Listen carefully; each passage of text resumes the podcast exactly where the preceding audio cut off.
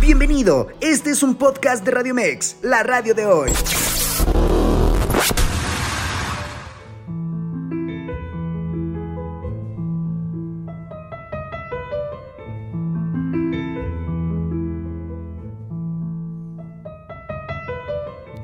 En esta noche en el Criticón hablaremos de José Agustín, el escritor llamado de la onda de esta generación de la onda.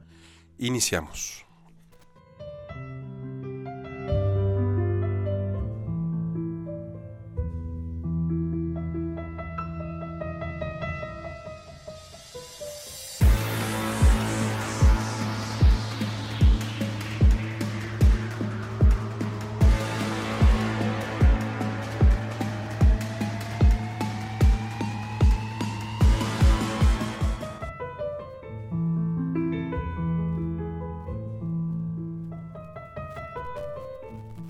Noches, tengan todas y todos ustedes, la comunidad de El Criticón, en este miércoles, ya un miércoles después de quincena, no sé por qué insisto tanto, ¿verdad? De que ya pasó la quincena y esta primera quincena que nos ahorcó un poco y ya nos alivianó.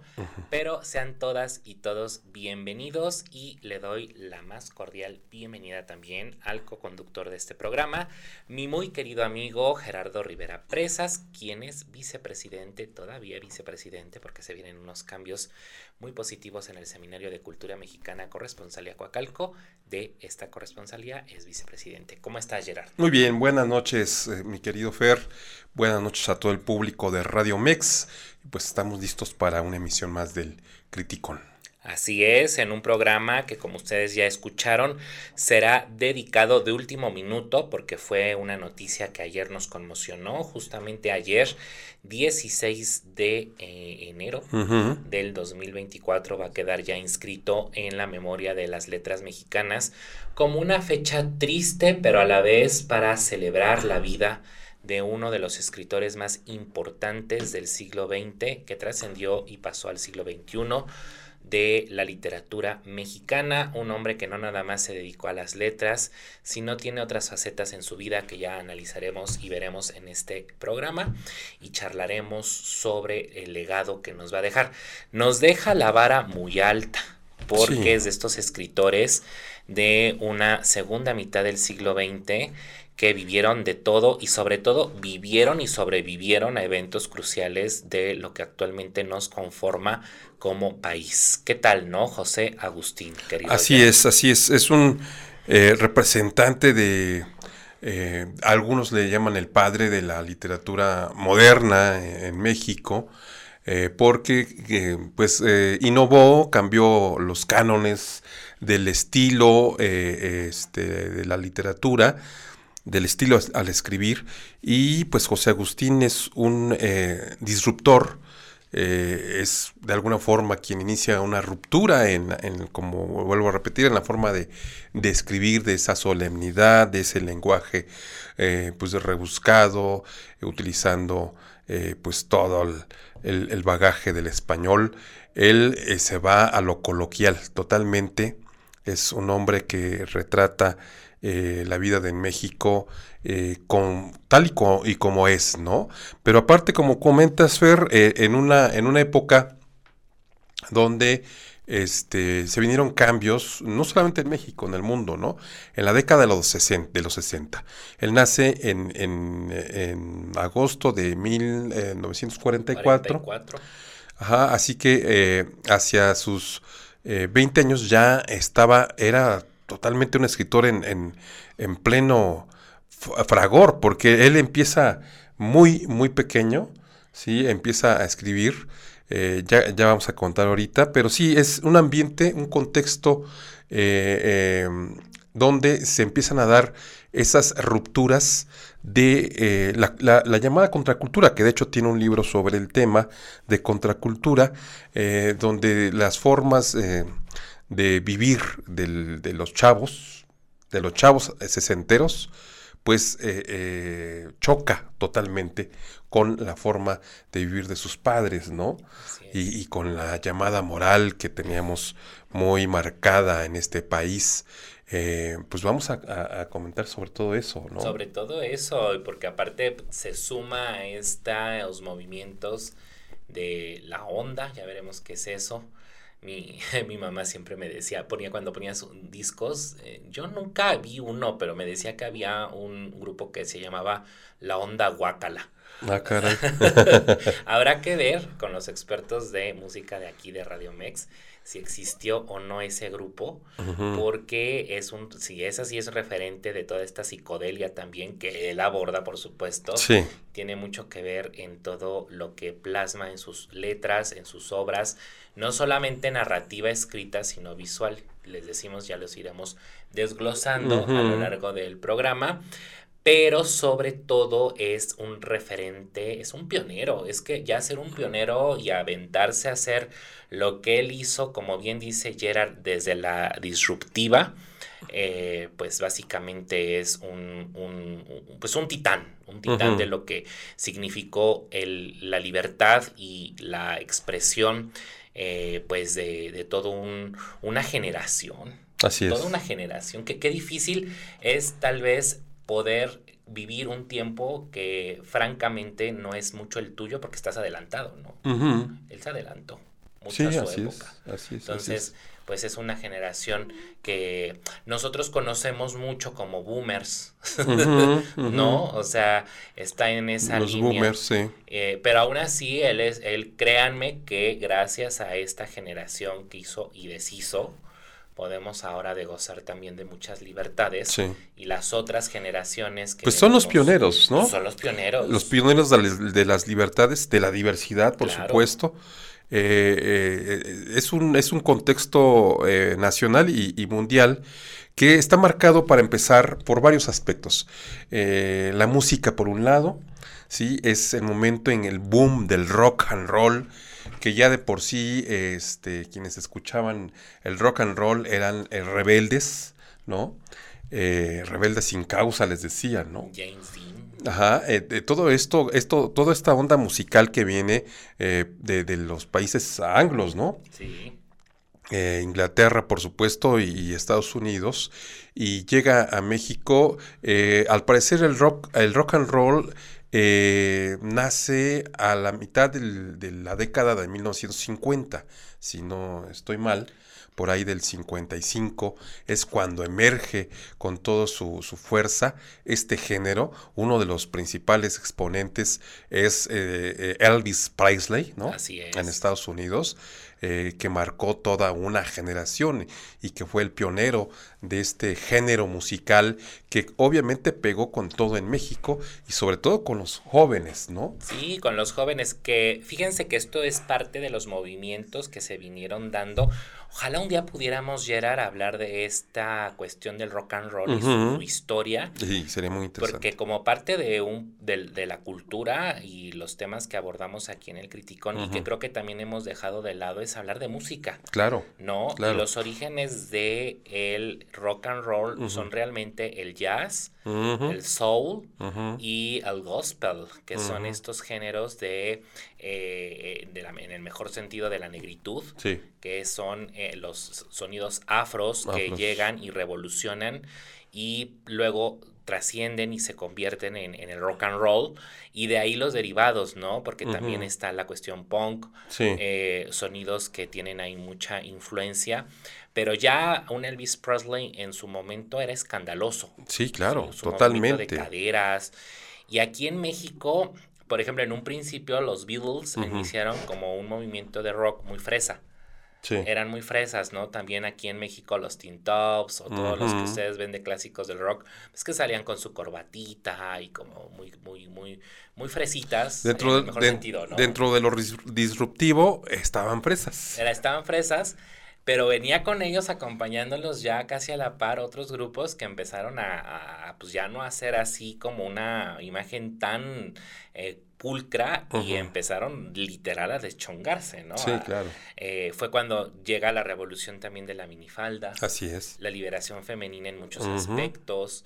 Eh, la píldora anticonceptiva. La liberación sexual. La liberación sexual. La liberación sexual, que es un hito y que es todo el universo que justo le va a tocar empezar a vivir. Así es José Agustín. Sí, ese es, el contexto eh, social donde eh, crece y irrumpe también eh, José Agustín, ¿no?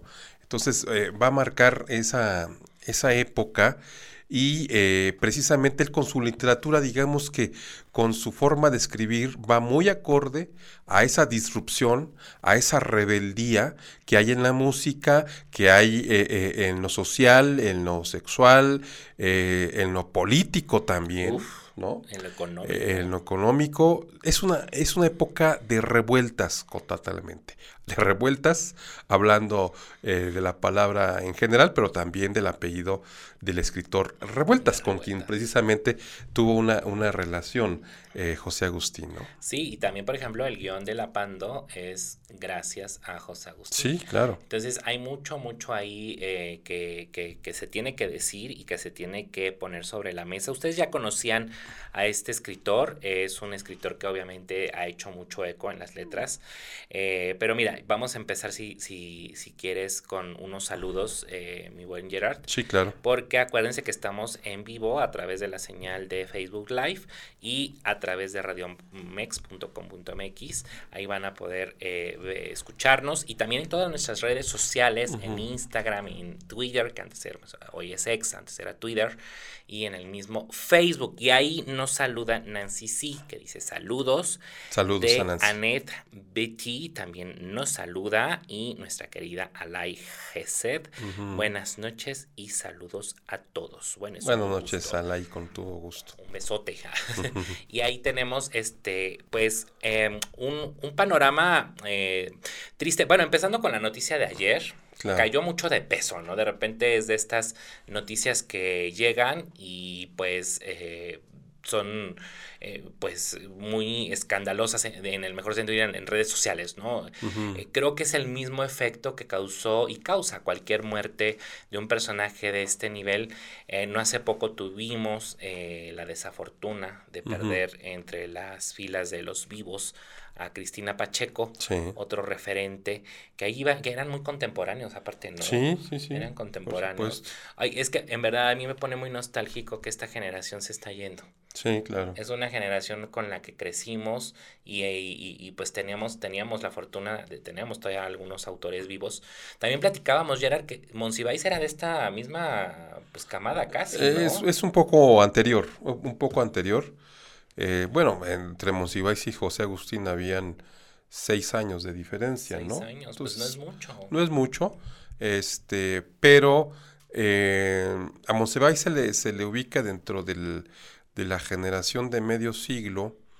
Mm, a José Agustín se le ubica con otra generación de escritores, como es Gustavo Sainz, uh -huh. por cierto, este eh, este, eh, de apellido homónimo de nuestro eh, amigo profesor eh, Jorge Luis. Así es. Este, y de, hay otro, uno que es más conocido de esta generación, es Gustavo Sainz y es este, Federico, no, no, no es este, Fabricio Mejía Madrid, no, no. Pues es, es, bueno, al fin de cuentas son toda esta generación sí, sí, sí. de escritores o de hombres de cultura. René Áviles. Ah, Áviles, claro, Ávila. por supuesto. Ávila uh -huh. es una de las, es, estas también mentes brillantes. Es que son estas generaciones que van surgiendo y van creando. Eh, tal vez ahorita no identifiquemos a muchos de esta generación, quizá porque siguen sentados en las aulas de las facultades correspondientes. Precisamente José Agustín estudió letras clásicas en uh -huh. mi alma mater, uh -huh. nuestra alma mater, que es la UNAM, y en la Facultad de Filosofía y Letras. Y le tocó todo este movimiento del de 68. Sí, claro. O sea, él estuvo ahí en primera fila y todo lo disruptivo que pudo ser a partir de ahí una contracultura, que uh -huh. ahí hay que meter ese término o una cuestión de quiebre, ¿no? Una, un, pues un, un, antes y un después, uh -huh. indudablemente, ¿no? Entonces le tocó en primera fila estar, sobre todo también involucrarse en todo esto y que se va a ver bien reflejado a partir de personajes en sus propias novelas, ¿no? Así es. Pero bueno, de, de, es momento de irnos al corte y regresando seguimos con la vida de este escritor novedoso. José Agustín. Regresamos.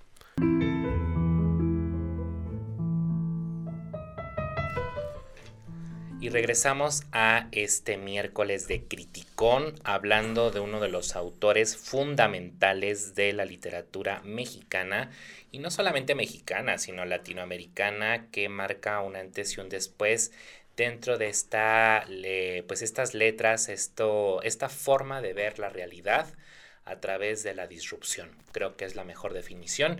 Y no se olviden de seguir las redes sociales de Radio Mex. Ya saben que estamos en Facebook Live, donde ya tenemos también más saludos. Porque ahí tenemos fans bien chiquitos.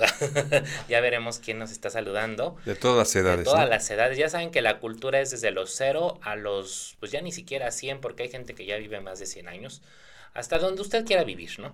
Pero bueno, ahí está la cultura y también síganos a través de Instagram y de ex, antes Twitter y radiomex.com.mx, ya saben. Y también estamos en eh, formato podcast. Eh, ya saben que estos programas, cuando ustedes los quieran volver a escuchar o si se perdieron el en vivo, pueden ir a la plataforma de Spotify o iHeartRadio o Apple Podcast y ahí van a encontrar no solamente el Criticón, sino también los otros programas de Radiomex. Nosotros tenemos la fortuna de estar en la mejor radiodifusora de todo el Valle de México, todo México y de todo México, así de fácil. Que bueno, se tenía que decir, ¿no? Bueno, es que así es, así son las cosas. Oye, pero qué interesante vida la de José Agustín, qué intensa y qué, qué libre, ¿no? Sí, claro. Qué, qué belleza ser tan libre. Así es. Y fíjate que eh, yo creo que eso, a, su libertad, eh, eh, contribuyó su, su señor padre, que era un piloto aviador y que este pues lo impulsó, nunca le restringió lo que él quería en la vida desde niño. Este, alguna vez siendo ya adolescente le dijo, "¿Tú qué piensas hacer de tu vida?", ¿no? Dije, "Pues yo voy a ser escritor." ¿Cómo? ¿Pero a poco eh, hay una profesión como escritor? ¿Y, de qué viven? Pues de eso, de escribir. Pues sí, es que se puede vivir de eso, curiosamente es, viable vivir de eso. Actualmente es una, bueno, es que es una carrera. Claro. En verdad es una carrera. No cree usted que es nada más agarrar la pluma y ya y resbalarla en el papel, sino que implica un conocimiento y una preparación. Sí, sí, sí, es un es, es parte de las bellas artes y de las más este, complicadas, ¿eh? no es no es sencillo escribir y escribir bien y que la gente le guste y que, que la lectura atrape a todos los lectores, no es nada, nada sencillo. No es sencillo, les voy a decir un secreto, les voy a confesar un secreto. Aquí a mi lado hay alguien que escribe poesía no se atreve luego a recitarla, pero hay un poeta entre nosotros.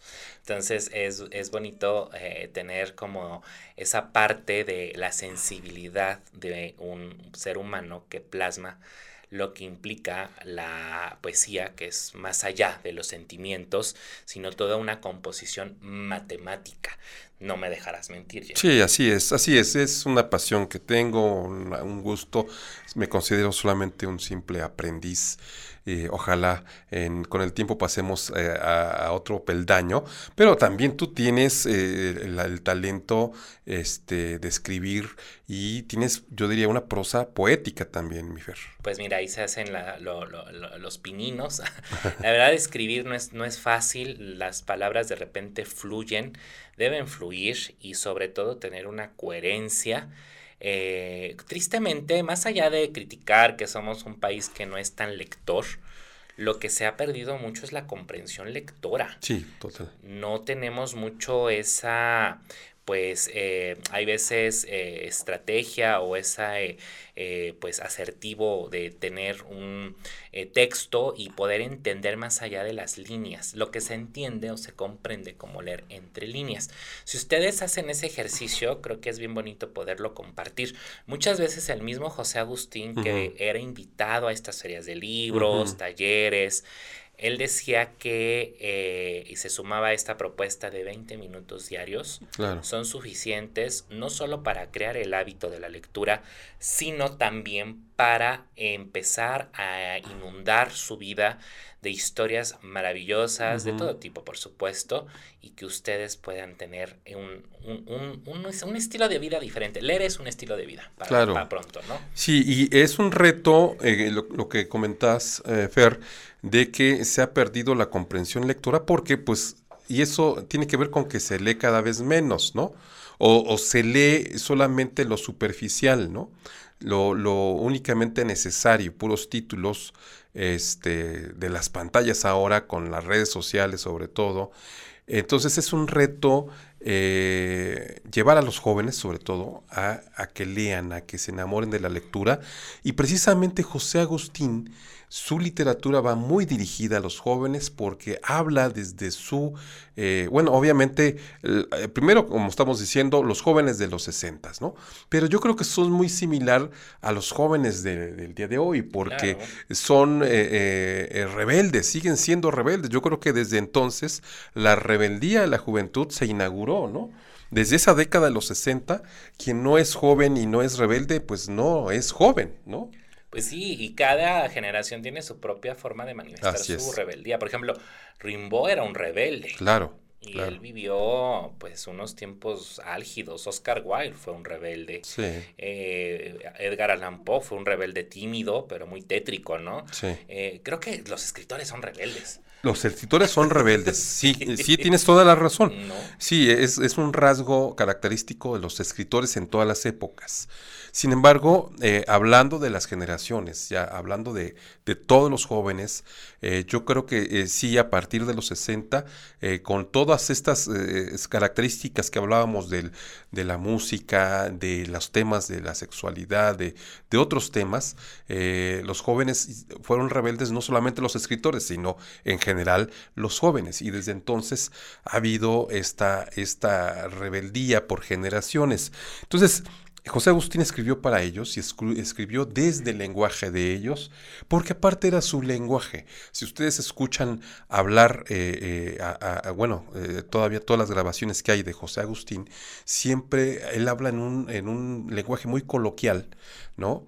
Y, muy de la onda, muy, muy de, un chavo, este, es más, su voz es de un joven. Es un joven. Sí, aunque ya tuviera 60, 70 años, yo es cuando escuché, eh, lo escuché hablar, que, que, por cierto aquí eh, nos consultábamos con, con, Fer de que no teníamos ningún libro, que él ya consiguió un libro de José Agustín este, eh, en nuestra biblioteca, pues resulta que este, es, su voz era de un joven, su voz era delgada, pero aparte muy juvenil. Sí. Yo creo que así murió. A los 79 años tenía esa juventud en el timbre de voz. No, y en el alma y sobre todo nunca dejó de identificarse con las juventudes. Fíjense que este rasgo es bien importante porque también en su forma de, vestir, en la forma en que él se proyectaba, era este acercamiento como el, el, señor, o bueno, no quiero ocupar como el término señor, la persona, para englobar, que te vas a encontrar en un lugar como el Chopo, ¿no? O sea esa persona que está ahí viendo qué disco de vinil va a estar escuchando, porque aparte, me voy a adelantar un poco, pero él mismo dijo en una entrevista que le hicieron de las tantísimas entrevistas que concedía, porque aparte era súper alivianado, como bien dice Gerard, le preguntaron un día, oye, ¿tú qué, eh, qué música escuchas cuando escribes? Y dice, pues mira, un día eh, me puse a escribir eh, una novela y literal, empecé con el primer álbum de Pink Floyd y terminé con su último álbum. O sea, escuchó toda su discografía y como podía escuchar a Pink Floyd decía que su música favorita para poder escribir era el jazz mm. y la música clásica, en especial, mm, en especial por ejemplo Mahler mm. o eh, pues esta música de Wagner, eh, intensito el señor también.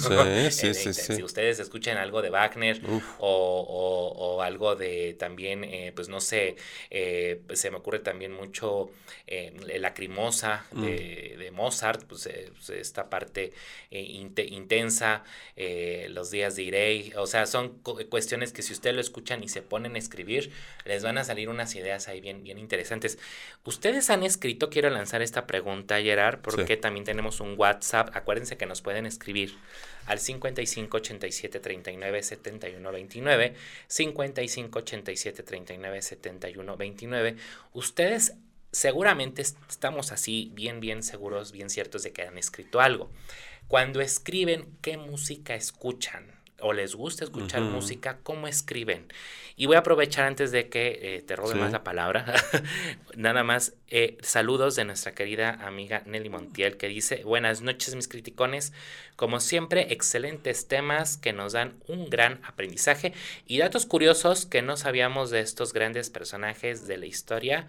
Abrazos y la misma Nelly nos aclama y nos pide que nos debe un poema Gerardo. Ah, caray. Hay que hacer de una vez el compromiso. No hay notario público, pero sí hay, hay, testigos, hay testigos. Claro que sí, Nelly. En la próxima tema que hablemos de poesía, por ahí. Por ahí. Y también nos dice nuestro amigo David Corona. Un saludo, David. Dice, pronto andaremos por aquí, por supuesto, ya te veremos por aquí. Y saludos. Y... Eh, y bueno, ahí están estos saludos. Contéstenos o hagan el favor de compartirnos esta experiencia Tú cuando escribes, ¿qué música escuchas? A mí me gusta también escribir con, este, música clásica, este, para escribir y para estudiar, ¿eh? porque eh, hay música especial, de hecho tú la buscas hoy en, en, en, YouTube, en estas plataformas, eh, hay música especial para cuando estudias, para cuando te quieres concentrar, es, es ese tipo de música que te permite eh, volar las ideas, ¿no? este, y meterte a, fondo en el tema, en algún tema que te guste. Entonces sí, es, es mi música para poder concentrarme, ya sea para leer o para escribir.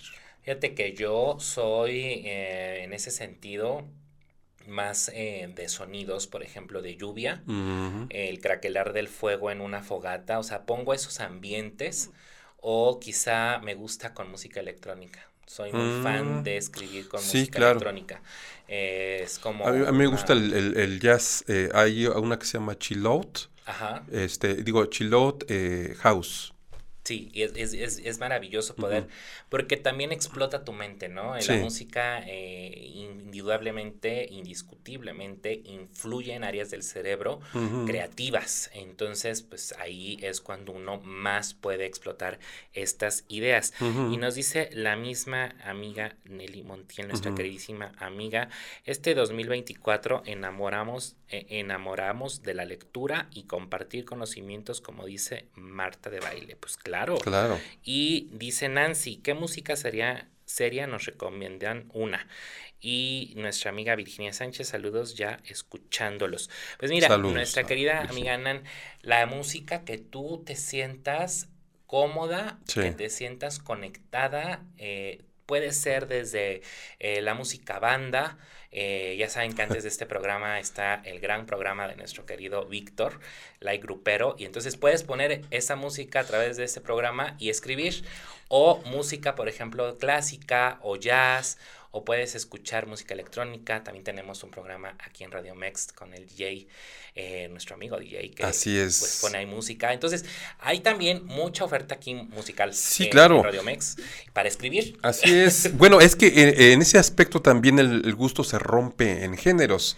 Y, por ejemplo, a mí hay gente que me, que me, me ha platicado que estudia con, eh, con, con, metal, con rock metálico. Yo no me explico cómo, con un ruido tan este, estruendoso. Les gusta estudiar. Bueno, José Agustín lo hacía con rock.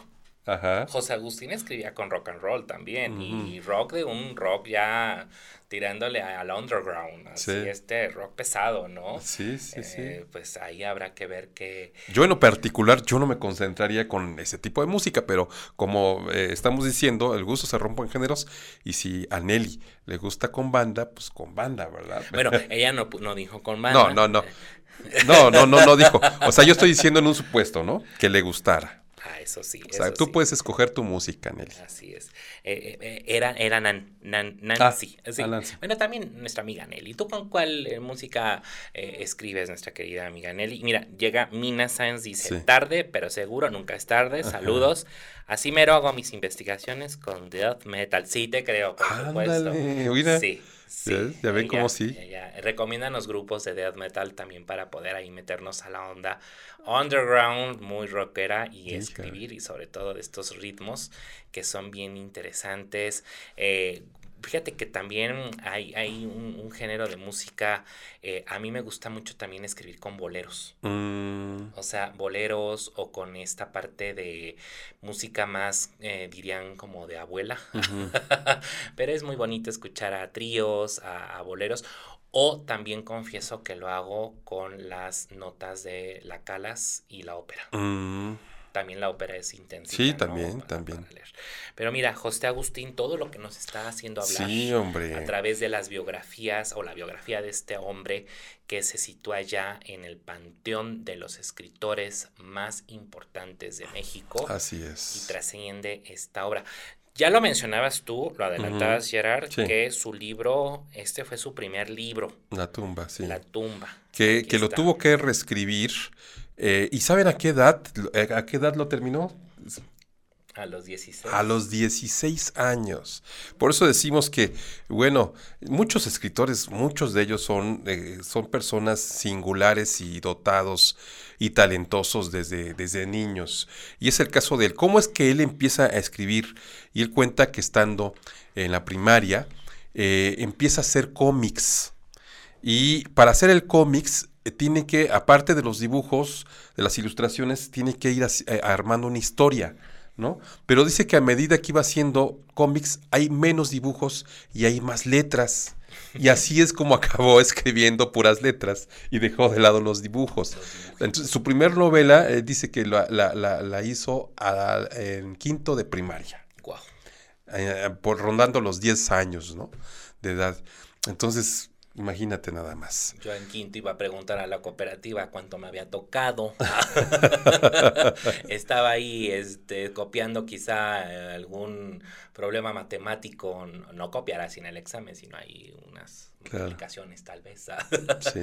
Oye, pero a los 16. Y es una novela interesantísima, La tumba, porque precisamente habla de un joven que se mete en todo un ambiente, insistimos de este término, underground o a los bajos mundos, pero desde una perspectiva con humor, porque ese, eso es una característica indiscutible de José Agustín, el humor. Y por eso los va a atrapar, ¿eh? Es una lectura que los atrapa precisamente porque está en, el lenguaje eh, coloquial y en, la vida diaria que tiene cualquier joven en estos suburbios de la zona metropolitana de México. Exacto, y sobre todo también en su encuentro pues con sustancias que no son muy lícitas. Eso, esa es la otra. esa es la otra parte de la ruptura, ¿no? El uso de eh, los psicodélicos. Pues, pues fíjate que estaba leyendo en parte de la biografía de él, que por ejemplo, como él estudió letras clásicas, también fue traductor y tradujo obra de eh, eh, Castaneda. Sí. Carlos Castaneda. Carlos Castaneda es un hombre. hay una polémica ahí con su acercamiento, por ejemplo, a Greenberg. Sí, sí, sí, Greenberg, ¿no? Y ahí hay una polémica de quién le robó la, le robó quizá la parte de, de, las ideas. Pero Greenberg y, Carlos Castaneda tuvieron una relación también de amistad y hubo también conflicto entre ellos. Así es, y Castaneda escribe uno de los clásicos de la literatura, pues de esta onda, pues psicodélica, que es las enseñanzas de Don Juan. Y ahí nos vamos a topar con una historia sobre pues un, un, cactus que crece en Real de 14 y que pues te hace ver a, a las estrellas. Real de 14 San Luis Potosí. San Luis Potosí. Entonces es denso, pero esta, esta obra se acerca a la traducción que hizo, bueno, este, las no, no sé si las enseñanzas de Don Juan, pero la obra de Castañeda fue eh, traducida por el mismo José Agustín y eh, volvemos a insistir, es un momento en el que esto, eh, estas sustancias o todo lo que implica esto, pues marcó a una generación. Sí, claro. ¿No? Los psicodélicos. Los psicodélicos, a partir de esa década, precisamente es otra de las características eh, sociales de los jóvenes de los 60, 70, el uso de los, de los psicodélicos, ¿no? Eh, y precisamente eh, pues eh, él va a estar eh, un tiempo en la cárcel a causa de esta situación, porque la, la, policía, que no era nada amable en aquel momento y que, bueno, hasta la fecha, ¿no? Luego siembran, bueno, sí traía él algo de, marihuana en un regreso de Acapulco a la Ciudad de México, estando en, en, en Cuernavaca, este, alguien da el pitazo, está con unos amigos, llega la policía y los encuentran con marihuana, que era para consumo, nunca fue distribuidor ni nada por el estilo, era para su consumo personal, pero este, pues ya lo, lo, lo, lo lo calificaron de que eh, él distribuía, ¿no? Y pues fue a dar a, eh, al Palacio Negro de Lecumberri. A Lecumberri, y por eso también entendió mucho cuando eh, se acercó a la obra de, pues, ya lo mencionabas, de Revueltas. Sí, sí, sí, ahí lo conoció, ahí lo trató. Y su famoso apando, ¿no? Que es esta área de la cárcel, o era esta área de la cárcel de Lecumberri, del Palacio Negro, donde se mandaba a los más problemáticos y se les daba ahí un, un, castigo ejemplar, ya saben, el discurso, pero pues la verdad es que era un hoyo. Entonces, pues ahí era una situación muy complicada. Pero es eso lo que también le abre esa posibilidad de explorar, ¿no? Claro. Un lugar tétrico que afortunadamente desapareció y ahora es el Archivo General de la Nación, donde se resguarda la memoria de México y de pues mucha parte, muchas, muchos temas ligados a, Latinoamérica. Pero fíjate que también es importante lo que señala Gerard. Un momento en el que le toca la policía, la llamada Julia, la famosísima Julia, estos policías que perseguían en un ambiente citadino en la Ciudad de México como escenario, a las juventudes. Sí. Y pues ya vemos que tenemos acontecimientos como el 68 de represión y el 71 con el halconazo. Entonces él vive todo esto, hacer todo en clandestino, que la juventud estaba muy reprimida. Así es. Pero el despertar de la juventud, pues, mm, eh, eh, se dio. Era imparable, ¿no? Claro. Era, era imparable. Eh, y bueno, este Así es, eh, esas, esas vivencias ¿no? de, José Agustín. otra parte muy importante que a mí se me hace también definitiva en su, en su carrera literaria es, eh, ya lo comentábamos, La tumba, que es la primera novela, de hecho la había dejado de lado. Eh, y él empieza a tener un, un, club de lectura con algunos amigos. él inició ese club de lectura y este, se dan cuenta, se, saben que un maestro por ahí, que por cierto era maestro de su hermana de teatro, y su hermana le cuenta, hay un viejito ahí loco que nos da clases, ¿no? Este, ¿Cómo se llama?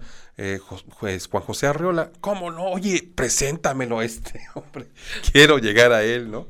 Y este resulta que eh, el gran, que por cierto deberíamos hacer un programa sobre Juan José Arreola, eh, este, tiene talleres, es de los iniciadores de los talleres de literatura, que ya ahora están, surgen por todos lados. Eh, José Agustín va a dar a, este taller junto con el club de lectura que tenía, van a dar al taller de literatura de eh, Juan José Arriola.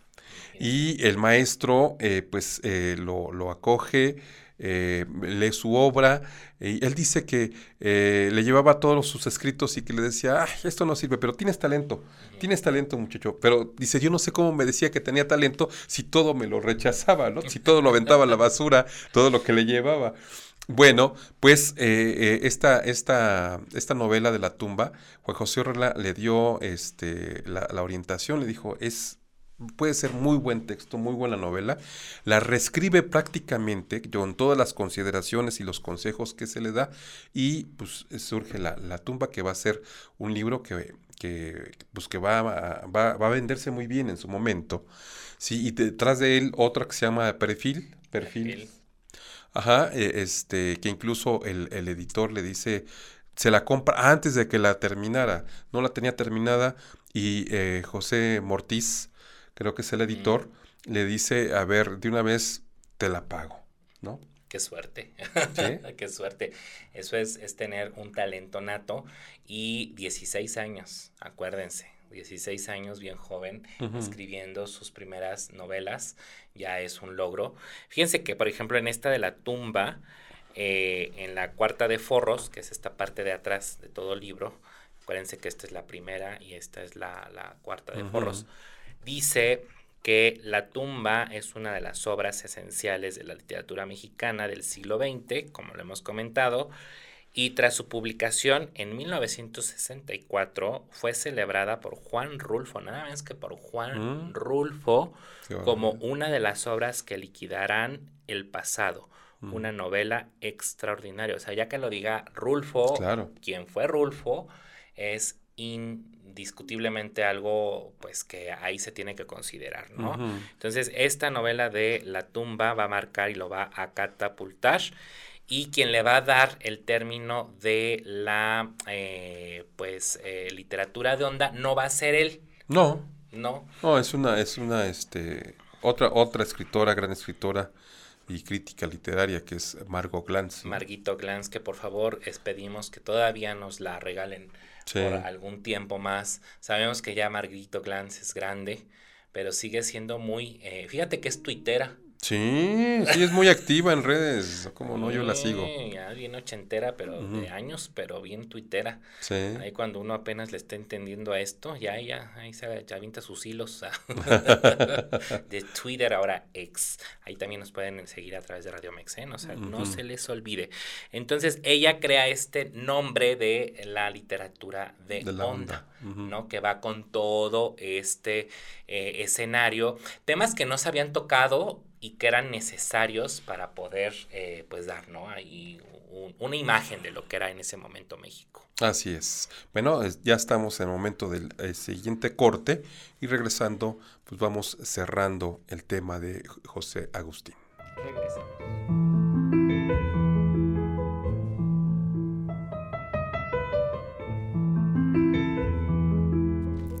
Regresamos al Criticón y estamos hablando de este autor de la generación de la onda, eh, José Agustín.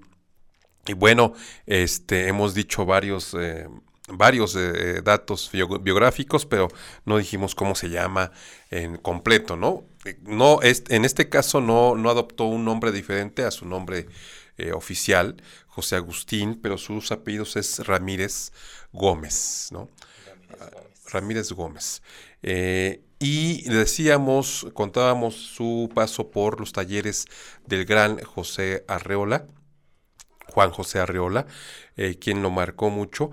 Pero la novela, antes de Juan José Arreola, él era un lector, obviamente, y él dice que leía mucho a los existencialistas, a los filósofos Jean-Paul Sartre y este, Camus, ¿no? Pero la novela, la novela que lo marca por toda su vida, y él dice que hasta la, ah, siempre lo sostuvo, que la más grande novela que él había leído fue la de Nabokov, Lolita. Uh, Lolita. Dice que Nabokov tenía un- un, eh, una forma soberbia de escribir y eh, eh, pues fue- yo creo que esta influencia se marcó mucho en su literatura porque eh, como si ustedes leen a, a- José Agustín van a encontrar todo lo que viven las juventudes, pero sobre todo también una carga importante de la vida sexual de esos jóvenes. Así es. Y también su pluma abordó temas nacionales y de historia, pues su tragicomedia mexicana. Así es, muy, muy importante. Tan vigente, ¿eh? Sí. Ustedes lo leen y se van a sentir identificados. No sé si eso sea bueno o malo, porque no sé qué tanto hemos cambiado como país Claro. en ese eh, ah, pues eh, andar tan ah, hay veces eh, pues encriptado y más bien como eh, accidentado de encontrar una identidad eh, a través de nuestra historia y eh, pues realmente lo definió como un, un- con un muy buen término tragicomedia Sí, así es. seguiremos siendo tragicomedia Seguimos, sí, la, la- la- y sobre todo hoy, Uf. sobre todo hoy, hay una tragicomedia muy este, muy actual en, esto, en estos días y en este año vamos a ver la tragicomedia política de este México Fíjate del que, siglo XXI. que en ese sentido me recuerda mucho a- al gesticulador de. Usigli. Se- también sigue muy vigente, ¿verdad? Sí, Es que claro, parecería claro. que nuestra clase política no cambia No, mucho. no, no, no, no cambia mucho, es muy predecible. Sí. No, es muy predecible. Nada de que pues, se, se dice que la nueva política y que la nueva política, y realmente no hay nueva política. A lo mejor hay matices, ¿no? A lo mejor hay cambios en, con el uso de la tecnología, ¿no? Y eso es lo novedoso, pero de fondo no ha cambiado. No, Bueno, pues ahí vemos, veremos el 2000, eh, los 2000 si siguen siendo tragicómicos. Así Y es. pues si en algún momento ya nos volvemos más cómicos, o hay veces yo creo que somos más cómicos Somos que más trágicos. cómicos, sí. En fin, somos un humor muy negro los mexicanos y eso nos es. Y José Agustín supo captar esa esencia del mexicano. Creo que también eso es muy eh, importante señalarlo. Los escritores tienen que tener, las y los escritores tienen que tener presente lo ontológico todo el tiempo, las pasiones humanas, porque es. es. la materia prima que eh, erige una novela, ¿no? A excepción de que, pues, si usted, bueno, y aún así, si usted es Orwell y escribe Rebelión en la Granja, a pesar de que son animales, son todas las pasiones humanas. ¿eh? Claro. Pues ahí está la avaricia y está la envidia, en fin. Pero José Agustín supo redireccionar esta parte literaria. Sí. Él también estudió dirección en el CUEC. Ah, sí, en sí, sí. cine. Esa es otra faceta muy importante. Impo- impredecible, Eh, impredecible, sí, más bien. Sí, ¿no? eh, fue amante, amante del cine y bueno, fue guionista de varias películas de cine, era muy bueno y casi, casi sus guiones se convertían en éxitos de taquilla, ¿eh? Sí, una de las últimas, ahorita no sé, se me fue un poco el nombre, eh, Susana, eh, tiene que ver con la parte de Susana. Ustedes recuérdenos, haga re- llegar un, un mensaje a través de, de- de redes sociales si se acuerdan de esta, este nombre, pero actúa Gael García Bernal. Mm, Es de las últimas que él participa como guionista y está involucrado en la dirección también, porque pues él, eh, el mundo del cine es complicado claro. y lo entendió. Y lo, Él pudo ser el guionista, por ejemplo, de las edades de Lulú. Ah, exactamente. Mira, pudo ¿No? ser- o de la secretaria. Mira, al- algún día también hablaremos de un tipo de cine jocoso, Así es. en horario no tan de niños. ah. Pero bueno, es un cine que también está ahí, es cine de arte. Sí, claro. Mira las edades de Lulu. No me han contado. Fíjense que usted, a- a- a- en este universo, eh, ya ah, vamos a decirle José Agustiniano, Ujú. Hoy la jornada, este periódico que pues al menos no ha pe- perdido su esencia de cultura, Qué bueno. que bueno, eso es- nos alegra mucho, saca un artículo bien importante, saca toda su sección de cultura dedicado a eh, José Agustín. Entonces, eh, este, eh, pues aquí lo tenemos, mira, voy a, a Sí. enseñarlo a cámara. Por ejemplo, falleció José Agustín, impulsor de todas las formas de contracultura, que es lo que hemos estado insistiendo, y vienen eh, unas fotografías bien entrañables, muy amigo de Juan Villoro, por ejemplo, También. Muy cercano siempre a su máxima casa, que fue la UNAM.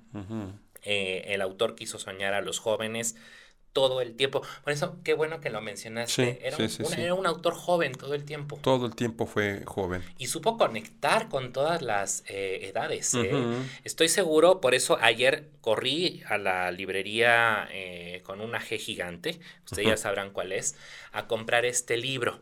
Porque cuando un autor trasciende, su obra se encarece. Sí, claro. Debería ser al revés, ¿no? Pues obviamente acercar más la literatura, pero esto se va a poner ahorita, no sé en cuánto esté, pero lo conseguí todavía en un precio decente y es muy vasta su obra. Sí. Su obra es, eh, pues nunca dejó de escribir. No, no, no, tiene obviamente so- sobre todo novela, tiene también ensayo, por ejemplo, este tema de la contracultura, hizo un ensayo sobre el tema, eh, pero también guiones de, de, de teatro y de cine, ¿no? Sí, y de teatro y de Ah, bueno, el teatro también fue una de sus herramientas para expresarse de una forma muy contundente. Sí. Eh, dentro de esta sección de cultura que les mencionamos, pues también mencionamos está otro artículo de Juan Manuel Vázquez. Que se llama José Agustín y la subversión del panorama literario y cultural en México y el escritor que cayó a la tierra que escribe Hermann eh, Bellinghausen. Entonces, es, vale mucho la pena acercarse. Mira, al último está la cantilación de José Agustín, que es más bien como una parte ahí más poética. Es mucho, mucho de lo que aquí eh, es un homenaje.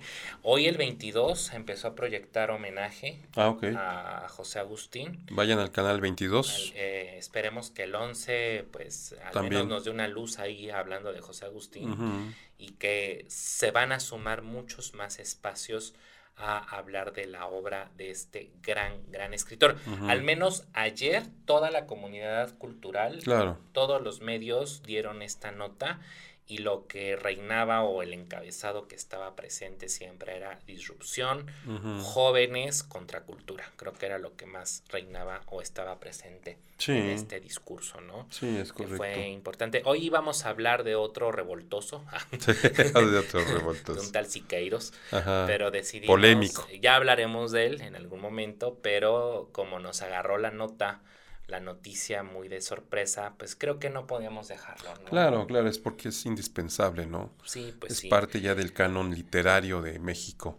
Pues sí, y pues eh, fíjate que em, también marca un antes y un después en nuevos novelistas y nuevas mujeres que han escrito. Por ejemplo, eh, ya lo mencionábamos en programas pasados, mujeres jóvenes que están hablando de esta disrupción, como Fernanda Melchor, temporada de huracanes.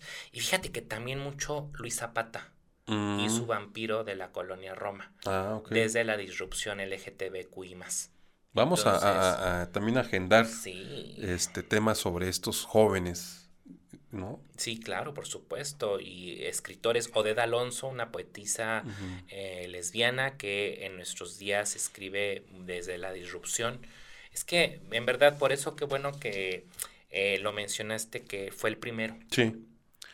sí, sí, sí, todos estos jóvenes de los que estás hablando, de alguna forma son herederos de José Agustín, ¿no? Sí, claro, y que deben pues eh, seguir ahí esta parte importante y que eh, pues eh, su obra marca el inicio de la literatura de onda que no se pues no se ha perdido. Que esta palabra onda es una palabrita que ya, ahorita ya es ya es vieja, ya es para rucos. ¿Qué onda? Pero en su momento, en su momento este soy un chavo de onda y me gusta el rock and roll pues era, ¿no? Era ahora sí que, como decir hoy, pues este, no sé si todavía qué chido, ¿no? O, este, no sé cuáles son las palabras ahora de los jóvenes, pero es una palabra que marcó una época, ¿no? En su momento. Pero fíjate que es, el caló. Es sí, es el, caló. Eh, es esta parte como...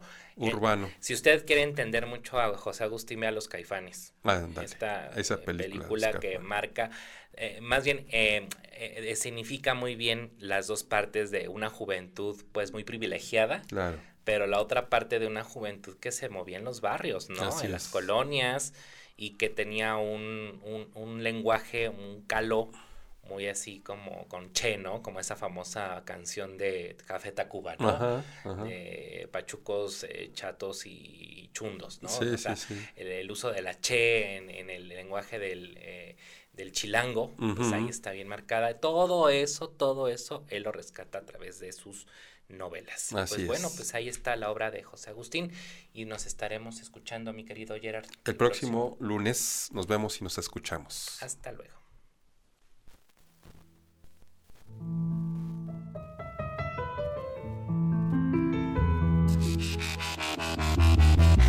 Escucha el Criticón todos los lunes y miércoles de 8 a 9 de la noche con Fernando Ábalos y Gerardo Rivera en Radio Mex, la radio de hoy.